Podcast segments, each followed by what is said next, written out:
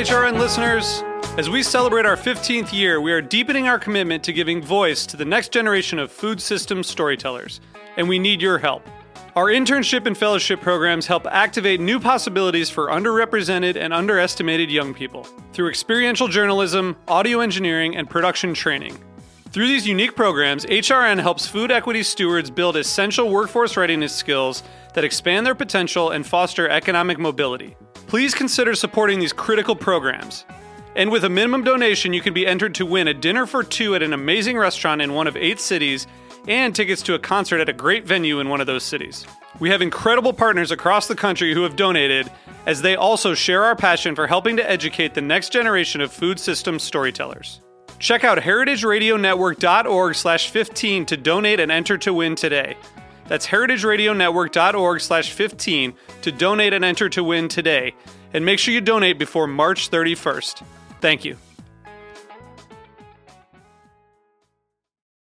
This episode is brought to you by Verterra Dinnerware. Learn more at Verterra.com. That's V E R T E R R A.com. Time for Lunch is a new podcast from HRN for curious young eaters, where we focus on the serious questions. Aren't chickens tiny dinosaurs? We get to know our favorite foods in unexpected ways. We just like cheered like you would cheer for your classmate when they're rounding second base in softball. And we just like, Peach, Peach, Peach, Peach. Yay, thank you, Peaches. Learn some new recipes and jokes. What does a boxer's mom put in his lunch? A knuckle sandwich. And load up on fun facts. Experts estimate that there are between 1 and 2,000 types of insects eaten around the world. So roll up your sleeves and dig in. Subscribe to Time for Lunch on your favorite podcast app so that you and your favorite young eater can catch up on the whole first season. New episodes of season two out each week.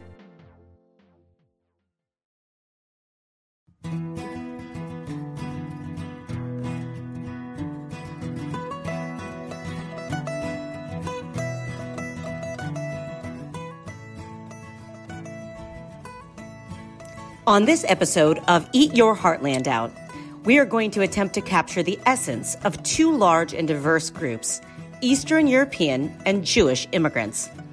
Many ethnic identities and food traditions fall under these very broad labels, as the map of Eastern Europe, including Russia and the rest of the former Soviet Union, has evolved many times over throughout the centuries.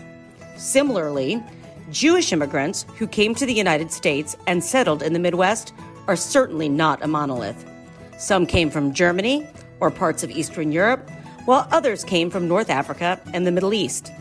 As you can see, there is a lot to cover. So let's get started. Come with me on today's exploration of the Midwest's rich culinary tapestry.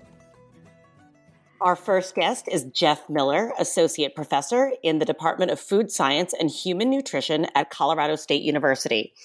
Jeff has research expertise in food and culture issues, food as symbol, small town tourism, and traditional food production and preservation methods. He's also spent time working with the large Czech community in the small town of Wilson, Kansas. And he's going to share a lot of interesting insights with us. Jeff, thanks so much for chatting with us today.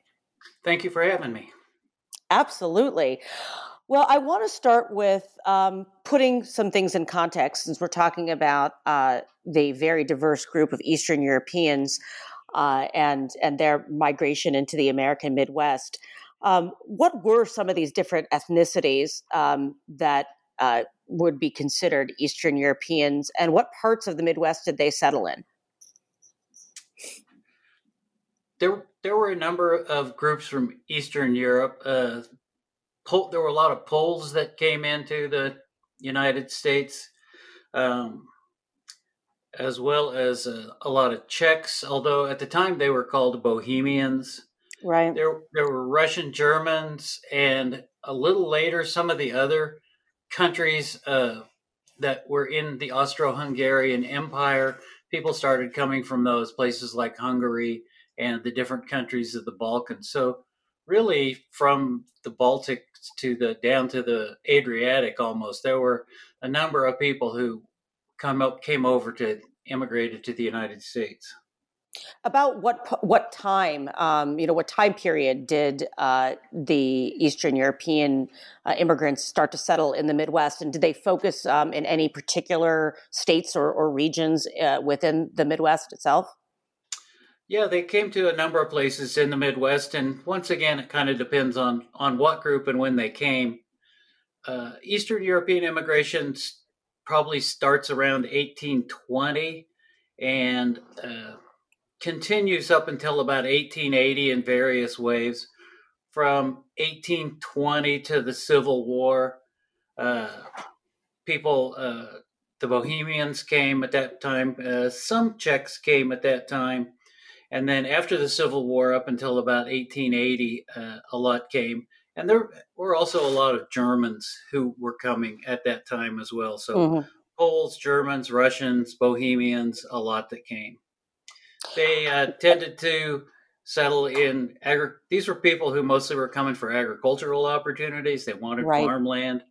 So, you know, the Czechs were settling. Czechs mostly came through Chicago and then filtered out to various places uh, Nebraska, Kansas, in the Dakotas a little bit, uh, and some as far down as Texas. There's actually a big Czech population down in central Texas as well.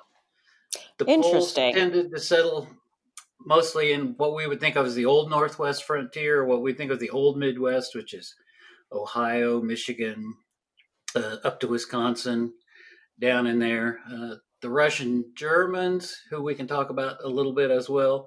The Russian Germans uh, tended to settle mostly in what we think of as, you know, the traditional Midwest, Kansas, Nebraska, Oklahoma, uh, in the Dakotas there. So most of these people were looking, were peasants. Uh, they were looking for an opportunity to farm, to have their own land uh, finally, and and to farm. So they mostly came uh, out to the out to the farmlands. Once we get to about 1870 or 1880, there's what they call the second great wave of immigration. And these are people who are coming to the US, but they're mostly looking for industrial work, industrial, right. they call industrial opportunities.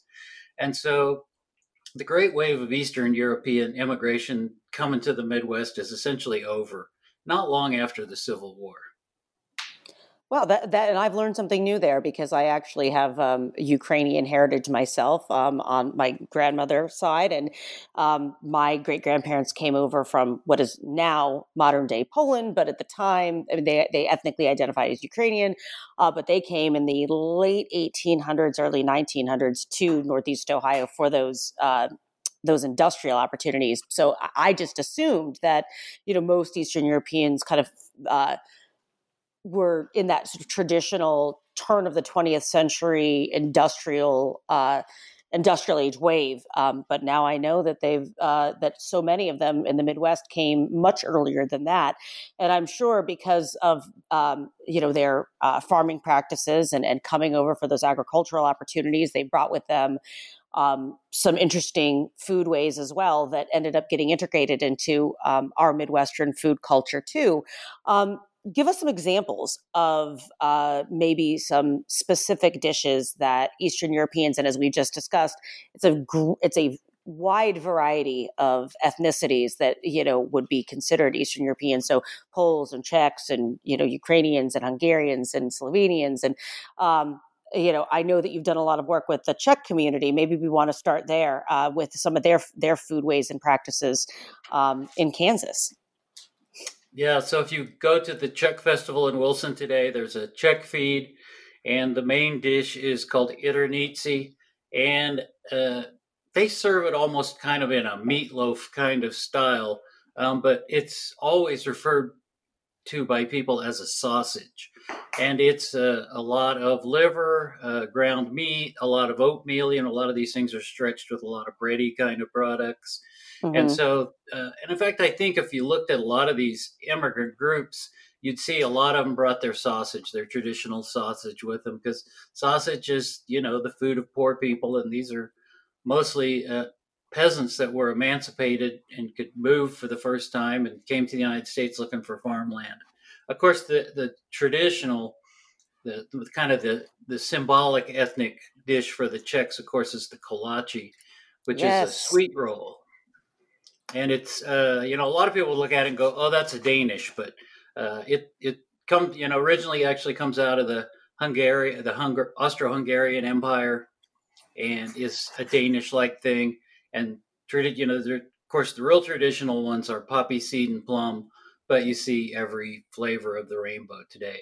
Right. We in in my neck of the woods, you can get kolache literally almost at every grocery store, and every grocery store bakery, and then in specialty shops. Um, even my my 100% Italian grandmother made kolache as well. Um, so it just shows the kind of reach. Um, we have to have it at every single holiday. Um, we it's we have apricot nut uh, and poppy. So that is a really interesting one that uh, you know it, it's ubiquitous everywhere, at least in my part of the Midwest. Um, and there's just this kind of feeling that okay, it's this ethnic pastry, but um, to know that it, it does have a Czech Czech roots, and it is really something that everybody, of no matter what their ethnic background is, um, you know, it has a kolache usually at any holiday, at least in at least in my little corner of, of the Midwest. Yeah, and if you go to these little towns like uh, you know Wilber, Nebraska, and in in Wilson, Kansas, you you can get Czech you can get things at the Czech stores or at the local gift store. It's interesting. There's a, actually a kolache hut chain down in Texas, and it's a pretty big deal down there. And of course, it being Texas, you know they always put their own spin on stuff, so you can get a sausage and jalapeno kolache down there, which you know, there's no Czech grandmother in the world that would ever have made a sausage and jalapeno. but yeah, leave it to the Texans to put their own little spicy spin. Oh well, that that's that's a whole other. The Texas needs its own show, and, and this Yeah. show's about the Midwest. So, um, and and I'll say, you know, I, again, I guess from my own personal sort of bias, just being from the industrial Midwest, it never occurred to me that uh, you know there would be so many uh, Eastern Europeans. Uh, settling in places like Kansas and Nebraska, um, and uh, I, I actually I want to focus uh, continuing uh, about the Czechs in, in Wilson, Kansas, because I know you spent some a lot of time there, um, and it's important I think to talk a little bit about those festivals. And you mentioned uh, a Czech festival and the role that festivals play in um, bringing these food traditions to a much wider audience. So, Yeah, these- um, tell us about that. I've never been. I've been to a number of these type of ethnic festivals. Uh, again, in, in my corner of the world, but I want to hear about how they do it in Kansas. Yeah, and, and like you said, these happen everywhere. People are trying to keep alive their history and keep alive their ethnicity, and uh, you know, most especially small groups like the Czechs. I mean, these were never a huge a huge segment of the population. This is not like a lot of Italians, you know, in East Coast or a lot of Polish people in the Detroit area or whatever. These are small pockets. They tended to get you know integrated, assimilated, homogenized pretty quickly uh, you go to these places on a day-to-day basis people aren't you know people aren't eating Idernici on a day-to-day basis they might eat kolaches pretty regularly but these festivals really serve a purpose for these places um, you know in terms of wilson it's it's not on the interstate uh, it doesn't have a big industry it doesn't have any of the big things that keep a town alive in the midwest like a college or a prison so how do you get people to come and visit your town? How do you keep it alive? You have a festival. And so they have the, the, the Catholic women, you know, it's, so Czechs, mostly Catholic population. St. Wenceslaus Church is the local Catholic church there. They put on a big feed every year. There's also a street festival. They have uh, Czech beer. You know, Bud Budweiser is actually originally was Budvar, which is Right, Czech beer. Budvar, Czechvar, yeah. Yeah, Czechvar and Budvar. So they serve Czech Czechvar, Budvar in the street there, and they have dancing and they have you know the usual Midwestern festival things. You know, last the last one I went to, there was a guy there selling deep fried Twinkies, and so you know there's all this melding of stuff that's going on. But it's really important for these towns to to keep keep the heritage alive. It also gives them almost gives them like a brand. It gives people a reason to come to this town. It keeps uh, you know keeps local heritage going. It keeps local pride going. It keeps people uh, gives people something to do to keep the community going and bind it together. The people who put this thing on year after year. They really believe in their community and they really put in an, an, amazing amount of work to keep the community viable. And this, this is really a big celebration of it. And they get to share it with other people. And people, you know, people come and they spend money for at least one weekend a year. So it's it, it's a real win, you know, both internally and externally for the communities. Sure, and and that is definitely a, a, trend that we see all across uh, the the Midwest in small towns and, and communities that. Um, you know, and churches, I, you know, certainly, and we haven't talked a whole lot about, uh, you know, the role of churches in and their church dinners, and in some instances like this, um, uh, you know, being the backbone of carrying on some you know aspects of food tradition. And so, uh, and I love the fact that you talked about, yeah, they have deep fried Twinkies, but you have the deep fried Twinkies right next to the kolache, and that just shows again that that evolution and integration of these um, uh, these ethnic foodways that ultimately become part of the Midwestern food landscape. Um, which brings me to my next question for you um, about something that I have not personally experienced, but I've heard about.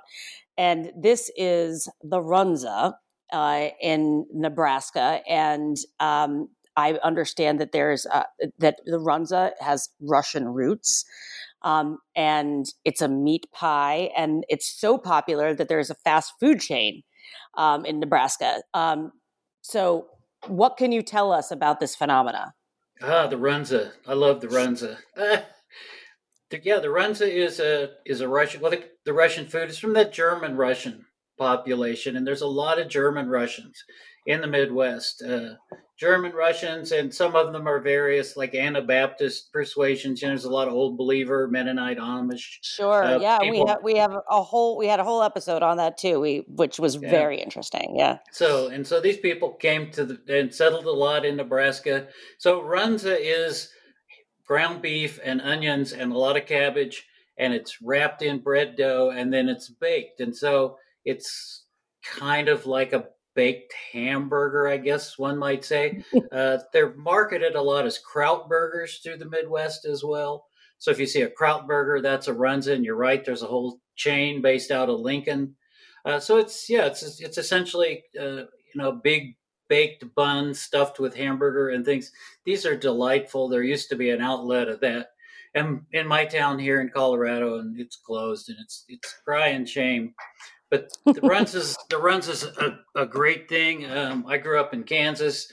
Uh, there's a lot of people who sell kraut burgers and things. It's a popular fundraising item. So community will get together and make a bunch and freeze them, and then you can go buy 20 or 50 or whatever and put them in your freezer and bake them off through the year. Um, right. It's interesting. Do, uh, what I see a lot when it comes to fundraisers, um, and again, back to sort of the churches that that um, do a lot of these type of things, is the pierogies. Um, right. And we haven't talked about pierogies, and this is something that I would usually associate with, um, you know, a Central or, East, or Eastern European uh, ethnic palate. Um, is is there a history behind that that you know about? Yeah, the pierogies you see them you see them more in what I would think of as the old Midwest, like where you're where you're from in the Ohio area, and in in there there weren't so many, you know, ethnically Russian immigrants in the farther west parts of the Midwest.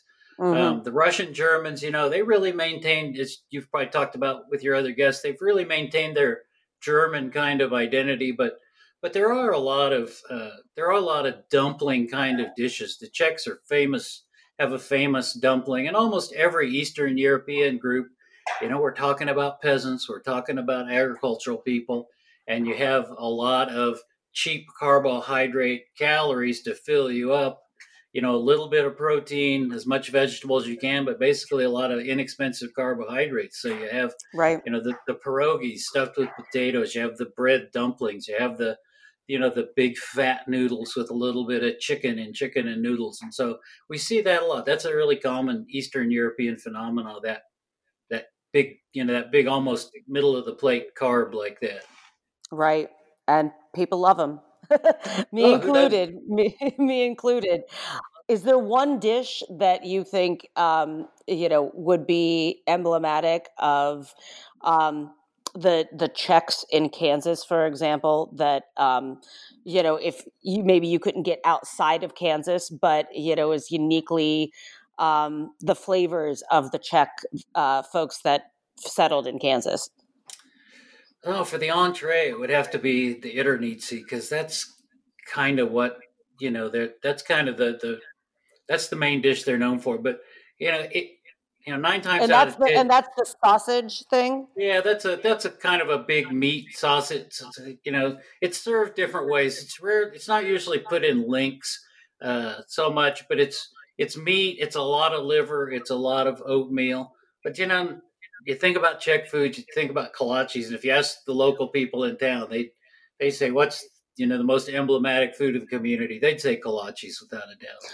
Well, I'll, I will. I will buy that because I do buy that literally, uh, and I think that's that's a great place for us to uh, to end. Because as I'm thinking about this, you have, um, you know, kolaches at the grocery store in Ohio and runs of fast food chains in Nebraska. It doesn't get more integrated into the Midwest than stuff like that. So, um, this has been a really interesting conversation, uh, Jeff. I'm thankful that uh, you had some time to spend with us and, and share some of your insights with our listeners.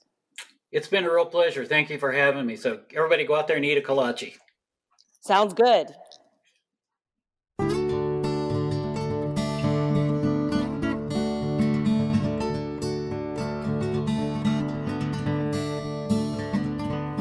This episode is brought to you by Verterra, impressively versatile, stylishly sustainable, environmentally disposable dinnerware from fallen leaves. Verterra is a mission driven company focused on making environmentally responsible single use products. Founded in 2006 on the belief that every culinary creation deserves a beautiful, sustainably crafted foundation.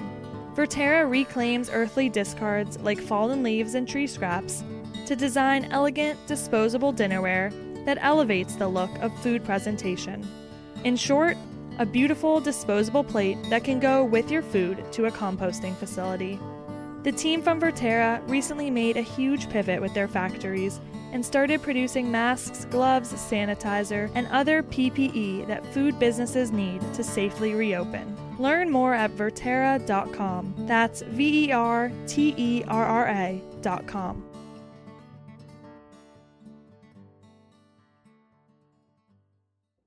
Well, our next guest is going to introduce us to Jewish influences on Midwestern foodways.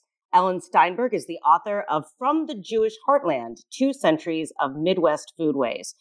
So I can't think of a better person to give us insight into the intersection of Jewish and Midwestern foodways and cultures. Ellen, thanks for joining the show. Well, thank you for asking me. Absolutely. Well, let's uh, first set the stage, uh, if if we can, on how uh, the Jewish people came to the Midwest. Let's start out about talking about uh, the different waves of migration.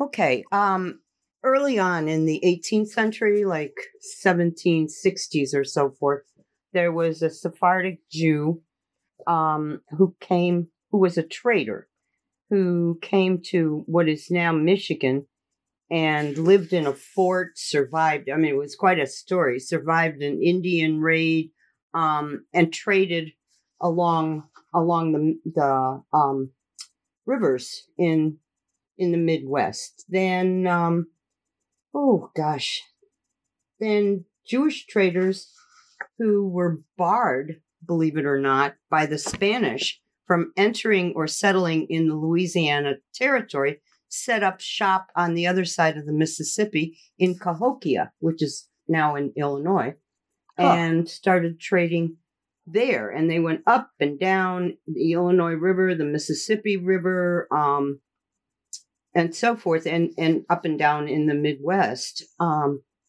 on by land.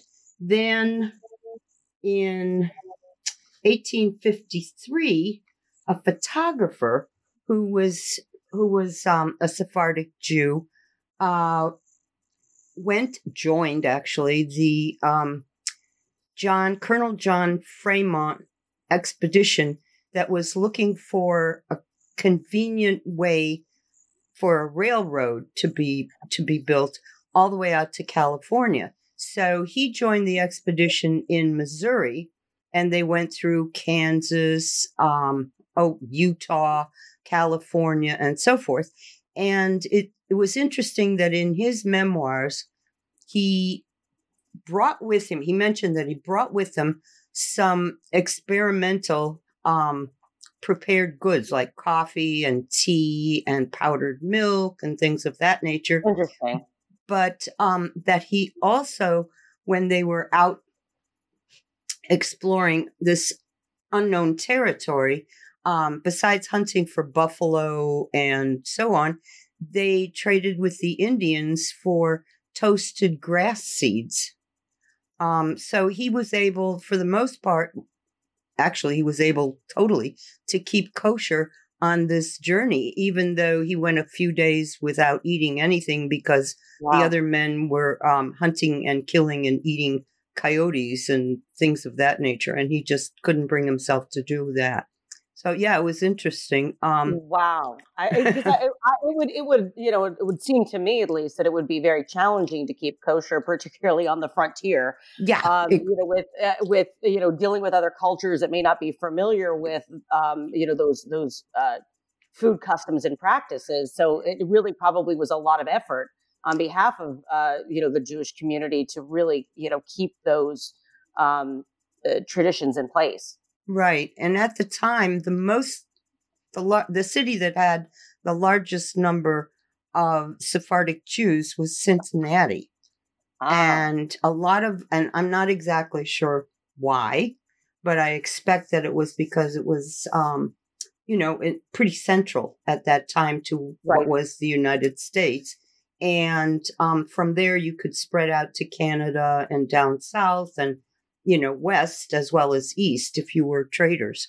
Um, then the another wave was uh, following the uh, eight following the failed Bismarck revol- uh, revolution uh, in 1848, and the these these immigrants were German speakers. Now Germany wasn't united until 1871, so these were right. German speakers and they were educated people, doctors, lawyers, bankers, um, you know, people who had skilled trades like book uh, bookbinders and and things of that nature.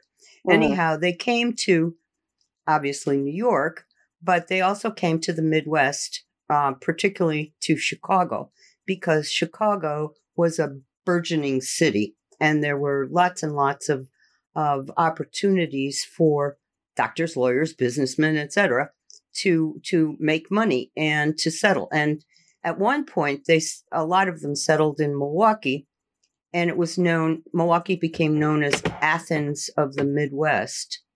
Um, these these early settlers were both Orthodox and Reform, and mm-hmm.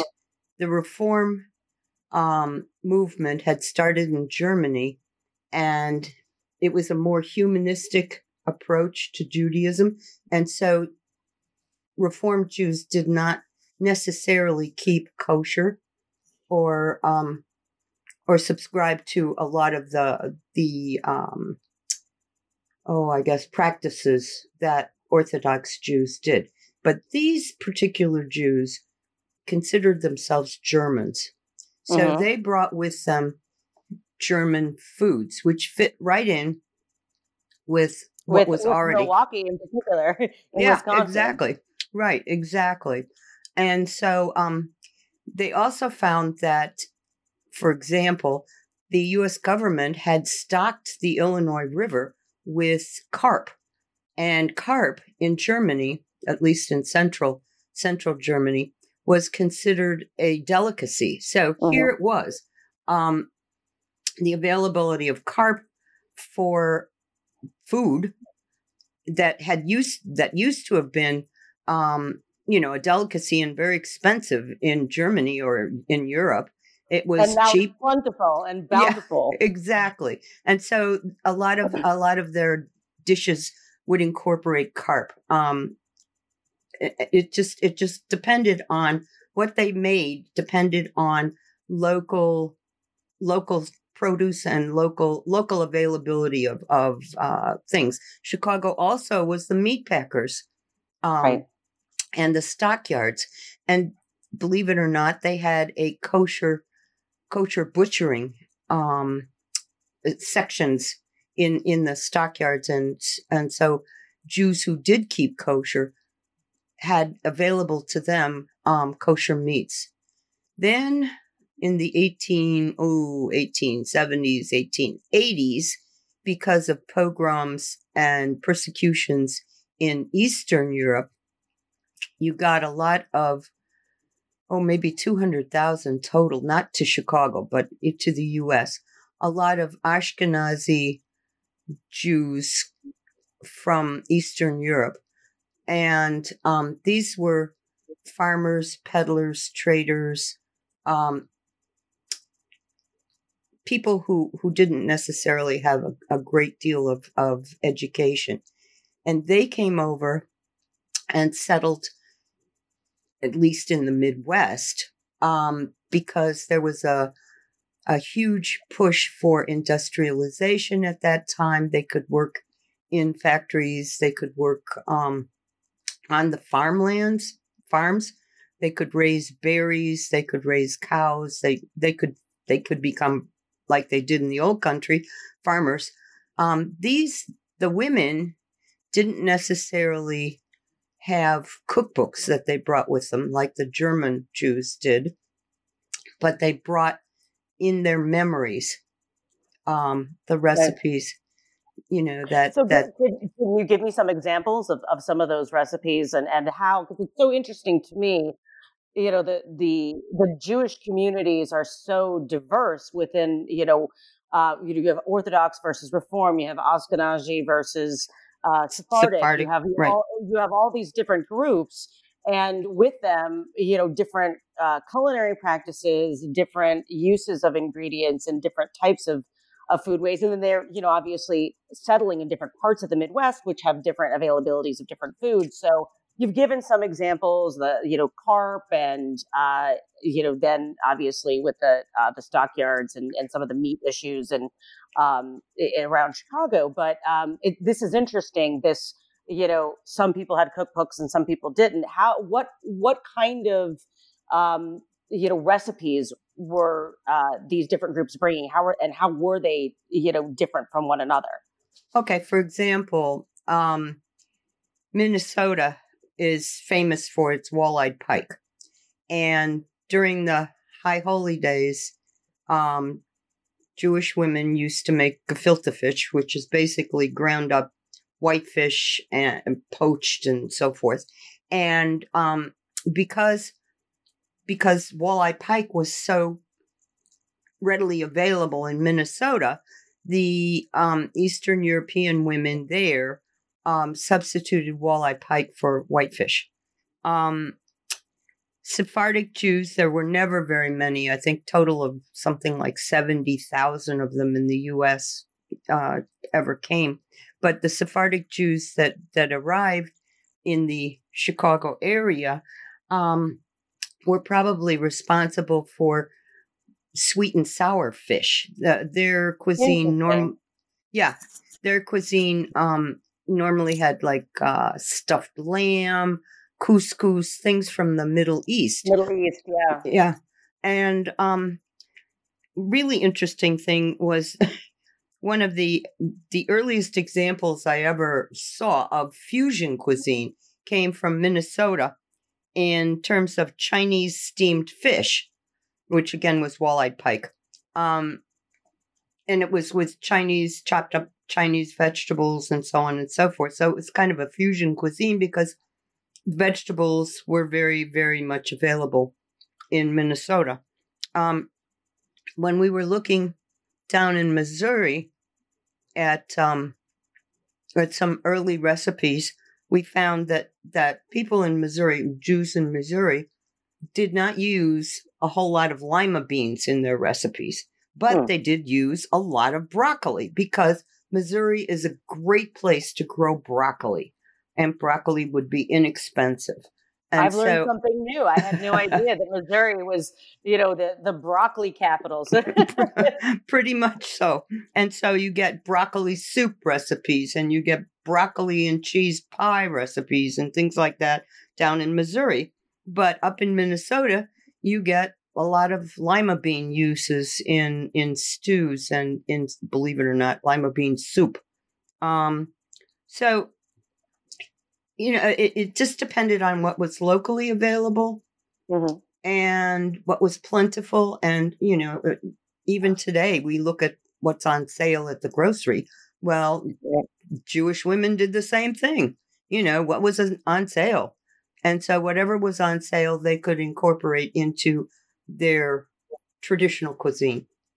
Right. And speaking of traditional cuisine, uh, you know, I understand that at, at some point there was an effort to Americanize the foods that different Jewish groups brought with them to the Midwest.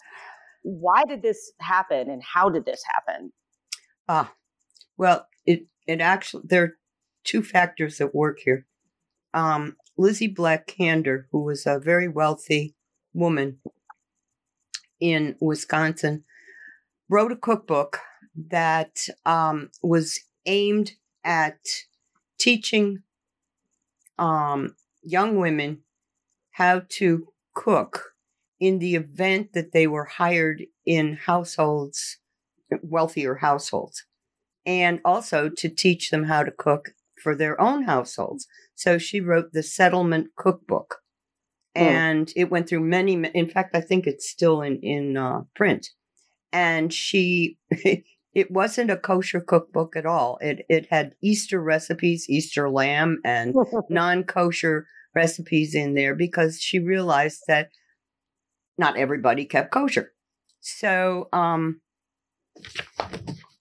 so the uh, the other thing was at at the same time there were um, women who who belonged to a movement to Americanize all of these Yiddish speaking, um, strangely dressed women who who needed to, as in their opinion, learn how to cook healthy American foods.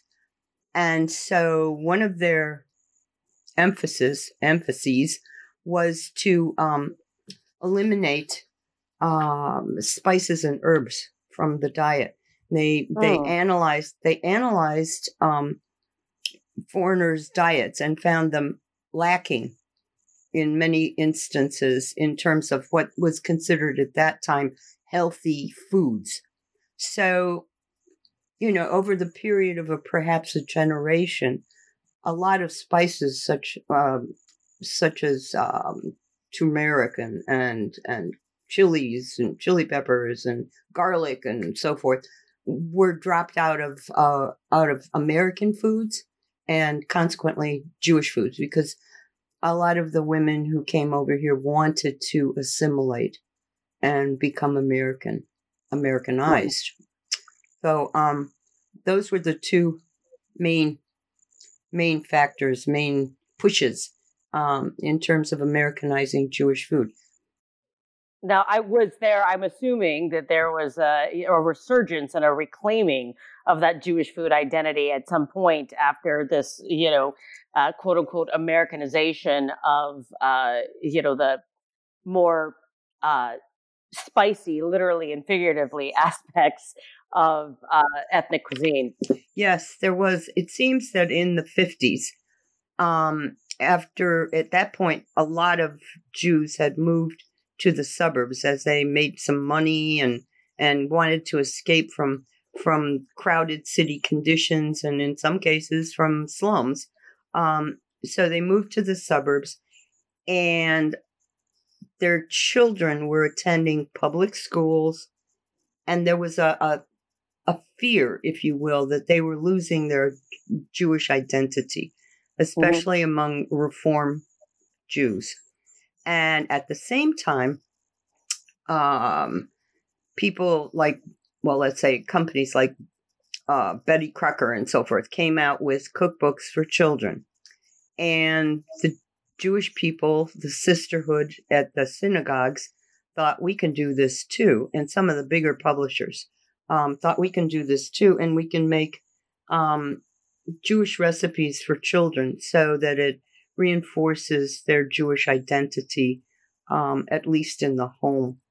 And so that's when you got um, cookbooks that would have uh, holiday specific recipes that children could do, along with um, a little discussion, if you will, of the holiday itself. And, and that was just in case the mother and the father didn't really know, you know. So, so it was um, that was part and parcel of what went on in the 50s and the 60s uh, in terms of in terms of trying to reintroduce uh, children to their Jewish heritage. Then you got some Right. really strange recipes um, that that were that were easy for the kids to do, such as dreidel salad, which was a canned, a half a canned pear upside down so that the roundy top part was facing upwards, and then raisins inserted in term in for Hebrew letters so that it looked like the dreidel that you spin the top Oh that wow! you that you spin at at Hanukkah. Um, I'm gonna have and- to find a picture of this. and and another bizarre one was um, actually had its roots in the 20s when it was considered uh, very chic for, and it wasn't a Jewish dish um, for ladies who lunched to have what they called candle salad, and you know it it became so ubiquitous that it lost all of the cachet that it had, and that was again you needed canned pineapple rings. So you get a canned pineapple ring and you get a banana, all of which implies that you had access to these items, which were Right. imported into the Midwest. Um, then you had a maraschino cherry on the top, and you drizzled mayonnaise along the sides and on the bottom. And I've actually seen this. I've Yes. seen this in vintage cookbooks. yes, Um, I don't think they were specific to you know No. Jewish cooking, but I have seen this in 1950s, 19 1960s yep, vintage cookbooks. Yeah, and it really started out in in about the 20s and in fact it was so notable that it was mentioned in newspapers that reported about society's luncheons, ladies who who lunched and so forth. Um Well, I, I don't necessarily think that that's going to make it on the tables of ladies who lunch in the 21st century. But no. uh, it, defi- it definitely is a remarkable dish and one one that you know it, it, it's interesting both of these things that you mentioned you know having these canned goods uh, you know is a really interesting intersection of you know some of the industrial uh, you know the industrial food that you know Right. we see uh, you know really take take hold in the mid 20th century with you know canned foods and ready foods and this sort of thing um, and utilizing those in these kind of unique ways um, memorable ways for sure Very memorable ways in some instances. Yes. Um, it, the intersection of all these, all these abilities in terms of, in terms of utilizing canned goods and so forth, as opposed to having to make everything yourself, um, I found just fascinating. Right, and and I mean, and you see that evolution, you know, across every group.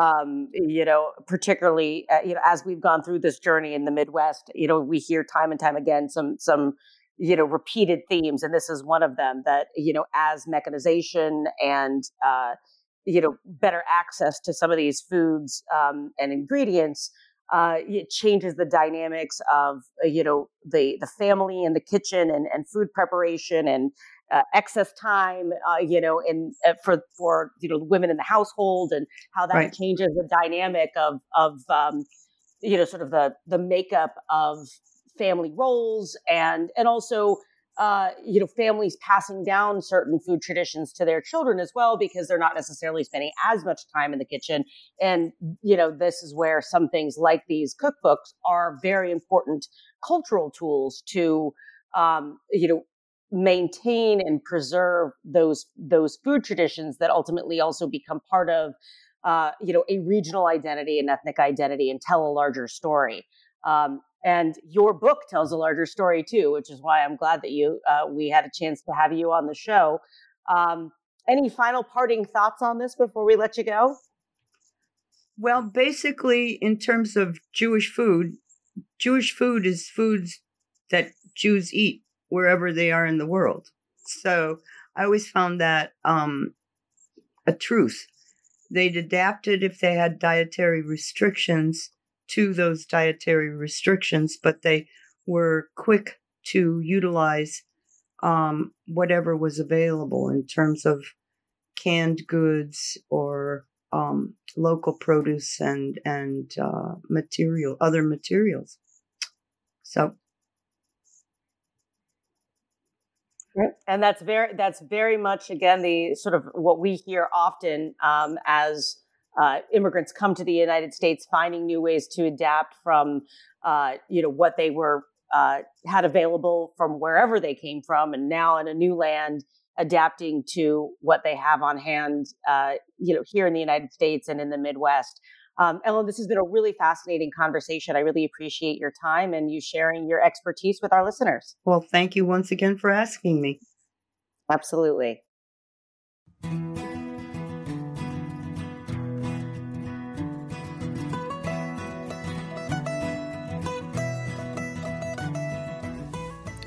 Eat Your Heartland Out is powered by Simplecast. Thanks for listening to Heritage Radio Network, food radio supported by you. For our freshest content, subscribe to our newsletter. Enter your email at the bottom of our website, heritageradionetwork.org. Connect with us on Instagram and Twitter at heritage underscore radio. You can also find us at facebook.com slash heritage radio network.